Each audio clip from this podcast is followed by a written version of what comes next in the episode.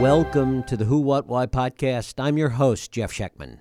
As long as we've wondered what others think and how we might predict the outcomes of the strange workings of democracy, we have been fascinated by polling and trying to measure the pulse of public opinion. It's a fascination that rivals our anticipation of the final tally on election night. Polls are our crystal ball, glimpses into the collective psyche, and we hang on their every percentage point.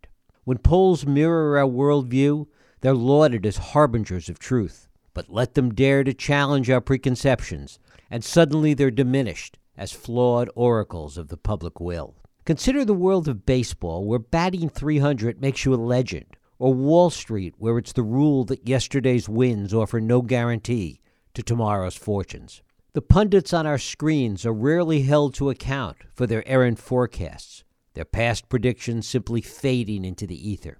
Yet the polling industry is often castigated for every perceived misstep, bearing the brunt of blame for swaying the very tides they seek to measure.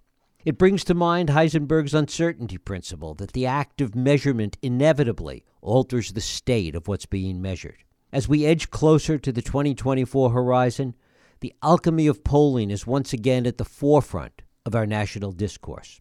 Just last week, we witnessed how mere numbers could jolt the politically educated and the erudite into a spiral of doubt, challenging the very bedrock of their convictions. That's the canvas of our conversation today with my guest, Scott Keeter. A longtime expert in the realm of survey science, Scott serves as a senior research advisor at Pew Research Center, where his expertise shapes the methodology behind their influential studies. His scholarly contributions include co authoring seminal works such as What Americans Know About Politics and Why It Matters. His career spans teaching at prestigious institutions and directing survey research centers. He brings a wealth of knowledge on the intricate dance of polling and public sentiment. It is my pleasure to welcome Scott Keeter here to the Who, What, Why podcast. Scott, thanks so very much for joining us. Thank you very much, Jeff. It's great to be with you. Well, it is great to have you. There is this ongoing debate that always seems to go on with respect to polling about the degree to which it's either an art or a science. But one thing is pretty clear in all the, the research and all the work that gets done is that it is always evolving, that it's always changing, that, that the methodology that might have been used in 2016 or 2020 is different from the methodology today, that this is a very alive process. Well, you, you're, you really hit the nail on the head. Uh, and I think this is one of the great things about the profession is that um, as the society has changed, as people's lifestyles have, have evolved, the polling community has had to evolve with them. We used to knock on people's front doors uh, to get our uh, samples and our interviews. Uh, and that worked well for many decades, but then it began to not work because people were much less welcoming of people sort of coming up and knocking unannounced. Uh, but about the same time, telephones were uh, pretty much universal throughout the country, and so we we adopt we adapted a methodology to the telephone.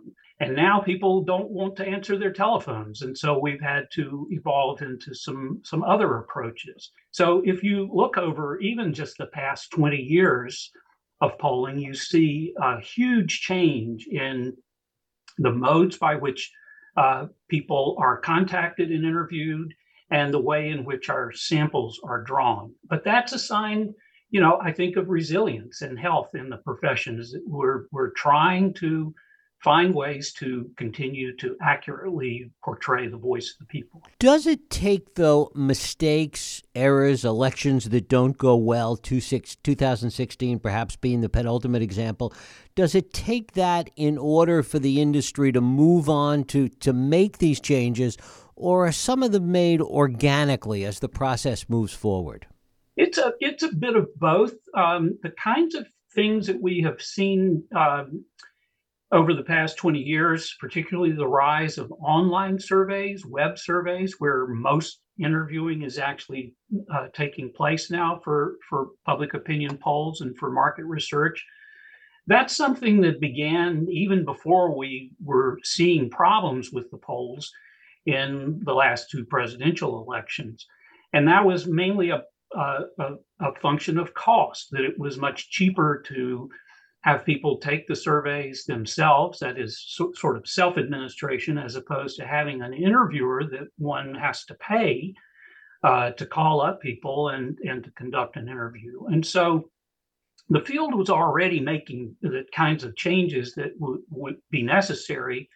But some of those changes actually probably uh, hurt us in terms of accuracy. And it did take um, the failed polling in the 2016 election and in the 2020 election to, I think, convince some people in the industry that um, they needed to address those problems and find ways to make the methodologies that they were currently using more robust and able to to deal with uh, the realities of what public opinion has become. How monolithic have these problems been across the board within the industry? Are there a certain set of problems that, that everybody's dealing with, or have individual groups found different sets of problems that then other companies and other groups have had to sit up and take notice about? the, the phenomena that are that are challenging us uh, affect everybody who's trying to conduct uh, polls now, and the main one is is what's called non-response, and it's just the it's just the the uh, decline in the share of people who are ready and willing to be interviewed. Uh, this has a has a multitude of causes. Uh, a lot of it is just changes in lifestyle, but some of it is is related to things that don't have anything to do with politics or polling, such as people's uh, suspicions about uh, identity theft. And so, when someone that they don't know contacts them and wants to ask them questions, uh, much more so today than uh, 20 or 40 years ago, people are suspicious. Why are you asking me that? What do you want? What do you want from me? And you know, we hear enough about um, data breaches to um, legitimately wonder, you know, is this something I want to do? Do I want to share uh, my candid views or my demographics with uh, with with this person that I don't know who's just reached out to me over the telephone or in an email or in some other fashion? And so the the the, evol- the evolving relationship of the public to institutions, the decline in trust in institutions those are all felt downstream in the polling uh, world's uh, response rates, the, the percentage of the people that we try to contact and interview who actually give us, uh, who, who, cooperate with us and give us an interview. And so uh, the long story uh, answer to your short question is that this is this is uh, this is widespread throughout the whole polling sector and it's largely driven uh, by the problems of, of uh, non-response, non-cooperation, which themselves have, um, you know, a lot of different causes, many of which we can we can fully understand and you know kind of embrace ourselves. And it seems that that carries within it something that, that the polling industry has to adjust for in that it has an internal bias of people that are trusting enough or willing enough to participate with somebody taking the poll, whether it's self directed or whether it's by an individual. It, it's not a good problem to have, but it, it is certainly uh, something that we have to be aware of. And I'll give you a, a couple of ways in which we know we have a problem, and a couple of ways in which maybe we don't have as much of a problem as we thought. So, First of all, one thing that happens when cooperation levels go down uh, is that we see that our samples becoming more and more uh, made up of people who are well educated, um, who are o- older, um, and uh, who are more politically and civically engaged. People who are willing to volunteer their time to, to you know, help others who donate money, uh, who give blood, um, and who vote. And so our samples don't accurately reflect the public on some of those kinds of characteristics because those characteristics are associated with people's willingness to take part in the survey. This is something that we know. We can measure this. We can compare it with uh, government surveys that have very high response rates and are, are accurate. We can look at voter turnout aggregate statistics and know that we have too many voters in our samples. And we can fix those things but using statistical weighting because we know what those numbers really should be. But the the one that you put your finger on, which is trust, is a more difficult thing to um, to get at because there aren't any really good uh, national uh, sort of gold standard numbers of what share people trust institutions or other people. It makes sense that people who are less trusting are less likely to participate in the polls. And indeed, that's one of the main theories for why polling underestimated Donald Trump's support um, because he was making an explicit appeal to people who don't trust institutions. But I think it's also good to step back and ask ourselves how big of a problem is this? Did we did we underestimate Trump by 20 points or by three or four points? And the answer is it was the latter.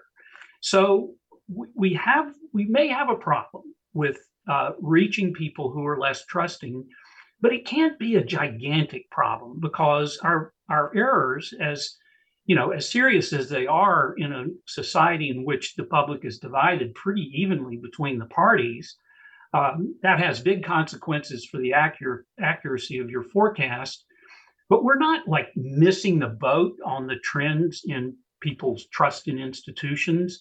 It isn't that we have our samples filled with people who are, you know, uh, you know, guile, guileless and love, you know, love institutions. That's certainly not the case, as we can tell from, you know, just the questions that we ask people. And to what extent is it different when you do polling around specific issues versus polling about individual candidates, for example? Um, you know, polling has has long enjoyed the fact that it it has been pretty accurate in elections. Uh, when we were still doing so-called horse race polling, that is, trying to forecast what was going to happen in the election, we had uh, we had almost uh, perfect results in 2004. We had almost perfect results in 2008, and again in 2012. And you know, we were very quick to say, "Hey, you know, we got we got the election right. Therefore, you can trust us."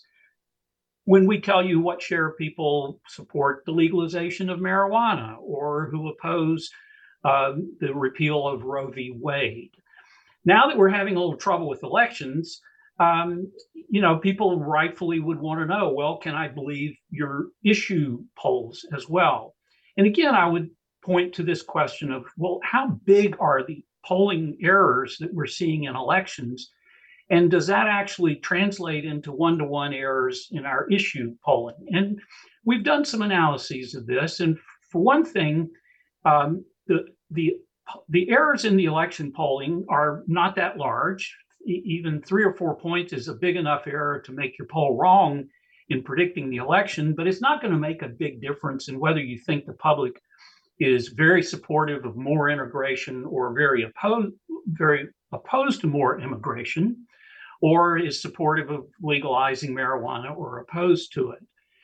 But the fact is, there's also not a one to one relationship between support for a candidate um, and how people feel on issues. Uh, I noticed um, exit polls in uh, in the Ohio elections showed that uh, you know maybe 20% of the people who were Donald Trump supporters in the last election uh, supported the codification of abortion rights in the in the Ohio Constitution. So uh, those things aren't exactly the same. So even the errors that we see in election polling don't necessarily translate into issue errors as well. Because of all of this, has the polling process become more complex, certainly more complex in trying to find those balances you're talking about. And it's not as simple anymore as making phone calls or, or knocking on doors.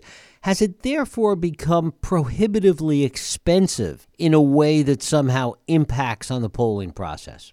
The, the answer is yes, um, but it, it also points to one of the issues that we in the polling profession are, are dealing with. Polling has become much more difficult and more expensive, again, largely because of the fact that non response is, is so difficult. It just takes a lot more effort to get, to get a, a good sample. But it's also paradoxically become much cheaper.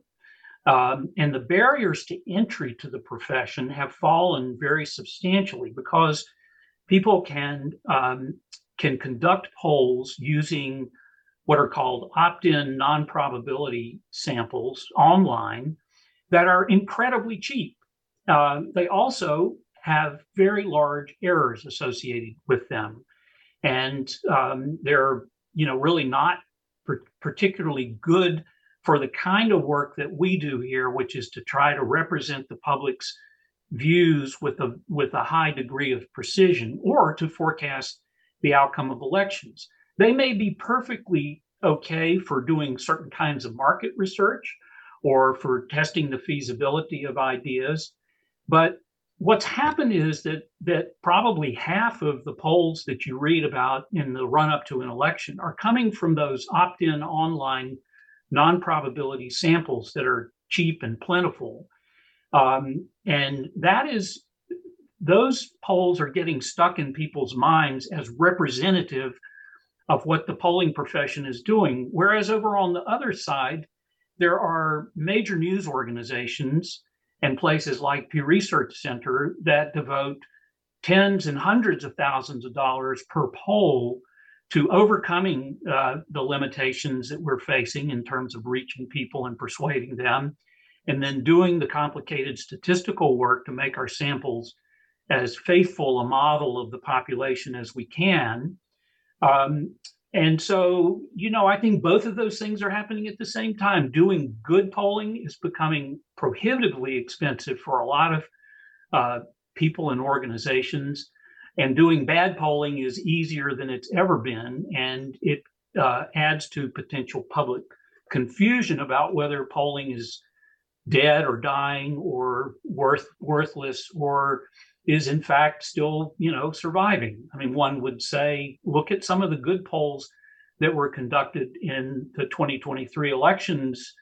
Um, those accurately forecast that the Kentucky governor, Democratic governor, would be reelected, that the Republicans probably would not get unified control in Virginia, that the abortion referendum, uh, constitutional referendum in Ohio would uh, would pass. Um, the polling did a very good job of pointing us in that direction, but those were mostly uh, polls done at high expense and with good samples. Is polling easier to do outside of an election per se? Is it easier to get people to respond and to get samples outside of the crucible of an election campaign if you're doing, for example, issue polling in off election time? I think there's a I think there's a something to that, um, in part because if you live in a um, battleground state in uh, a presidential election year, you, and you have a telephone, if you have a landline, you just get um, inundated with unsolicited calls, uh, many of which are not polls, but are efforts to persuade you um, to give money or, or something like that. And so you're competing, if you're trying to do a poll uh, through a method like telephone, you're, tr- you're competing with, with uh, that cacophony of voices uh, and and and contacts. But that's also balanced a little bit by the fact that during elections, people are a little more politically engaged, and when they are, they may be more likely to cooperate with your polls. Um, and so, I think there's no there's no solid evidence that it's easier to do polling outside of election times, but there's a way in which, particularly for people who live in places that are having very active campaigns, it, it's probably true. You mentioned telephones a minute ago. How much more difficult is it now because basically the landline is almost extinct, that it is all cell phones now? How much more difficult does that make the phone part of the process?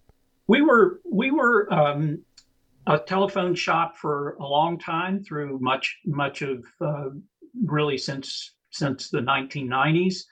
Um, and we lived through the, the transformation to cell phones. We were calling 80 or 90% of our sample was cell phones um, at the time that we stopped doing telephone surveys. But we did stop a couple of years ago. uh, we tapered off from them and we don't do them uh, basically anymore at all. And not very many organizations in the country do phone surveys anymore or do phone surveys alone. They may do a combination of phone and online or something like like that or they may use phone in conjunction with a different sampling method but it's just about impossible to get good samples with phones if you're un, unless you're willing to put in a tremendous amount of, of effort. And and it's still it, there are organizations still doing it. The new york times uh, does it with their their polling with siena college um, and they have a very good track record. So it's feasible, but it's it, it's extremely difficult. Um, you know, most organizations are now using other methods. Like we we use what's called a probability based panel, where we have recruited people using mail surveys to join our panel and then take regular surveys with us. Um, other organizations uh, are doing online surveys only um, with either with probability samples or uh, with just opt-in samples where people can join. They're members of frequent flyer clubs, or they do other other ways of getting recruited into these things. But there's just not that much phone work being done anymore.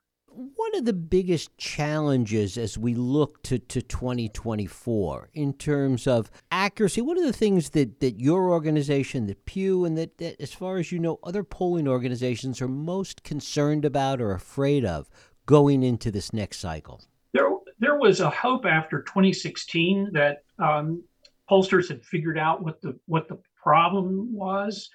Um, in a nutshell, uh, we know that there's been a there's been a, a, steady kind of realignment underneath the surface of the of the American party system, with more and more less educated working class people um, affiliating with the Republican Party, and the argument was made that some of the errors in the polls in 2016 was a function of the polling not accurately reflecting the educational composition of the electorate.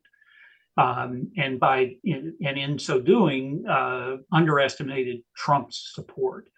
So those problems were fixed in, in 2020 for most pollsters, but the polls again had that problem. They underestimated uh, Trump's level of support and of other Republican candidates' levels of support.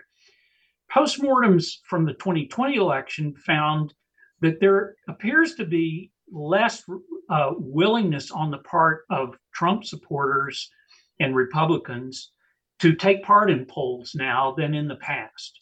Um, this is a this is a concern that I have heard as long as I've been in the business, 40 years.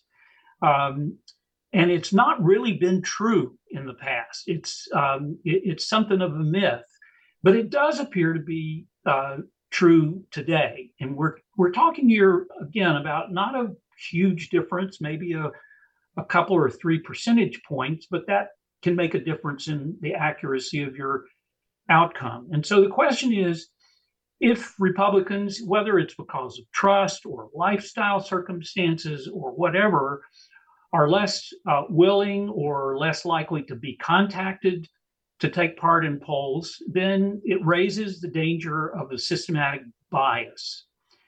I'm not willing to throw in the towel on this yet. It's definitely something that we will uh, monitor, and everybody who's doing public polling and, and private polling for sure in 2024 will, will be monitoring. But the polls in 2022 um, were actually pretty good. There were still some errors, but by and large, uh, if you'd have to say, was there an overall error of polling in 2022? It was probably the the uh, anticipation of the red wave that actually never uh, developed, right? And the same was true for the 2023 off-year elections, even though we're talking about a very small number of, of states and places. So we're concerned about this, and about the possibility of underrepresenting Republicans and Trump supporters. Um, but I don't think anybody is in a panic about it.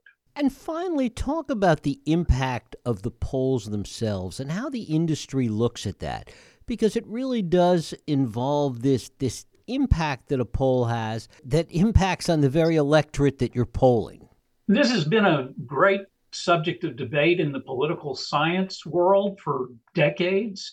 Um, and I think there's definitely uh, something to the fact that uh, polling can can have an impact on people in terms of their um, sense of who's viable in a campaign and what's um, what's likely to happen. But there's not there's not any good evidence for what we call bandwagon effects, where people see who's leading and then decide, well, I'm going to vote for that person. Where I think you do see some concrete evidence is during the primaries. If if a candidate begins to lose support in the polls, um, they will probably find that their fundraising dries up, and that's a that's a way in which a poll a bad a bad outcome in the polls can can really have a concrete impact on the viability of of a of a candidate. The impact of polls on the public uh, I think is just m- much much more vague, and it's harder to say that it's it's um, you know it's something that kind of interferes with the democratic process. What I like to say is this: that polling is one manifestation of what the public thinks. Their votes are another manifestation. Protests are another. Letters that they write to members of Congress are another uh, and polls are one way in which the public can um, can find out what it thinks, right? And it's a good one in that it is it is at least aspirationally a way to offset the biases that are associated with a lot of other ways that public opinion gets heard. People who are more verbal are able to voice their opinions in letters to the editor or uh, communications with member, members of uh, elected officials and so forth. We attempt to give everybody the opportunity to participate. But anytime you or I or anybody wants to say, well, what does the public really think? They should look at polls as one source of evidence, a good one, we think, but only one among many. And um, it, I think if you consider polling from that perspective, then its role in elections is just um, like any other kind of information that you might happen to uh, be exposed to in the course of a campaign. It's just something you can factor in or not in your own thinking. Scott Keeter, I thank you so very much for spending time with us here on the Who, What, Why podcast. It was great talking with you, Jeff. Thanks for having me. Thank you. And thank you for listening and joining us here on the Who, What, Why podcast. I hope you join us next week for another Radio Who, What, Why podcast. I'm Jeff Schechtman. If you like this podcast, please feel free to share and help others find it by rating and reviewing it on iTunes.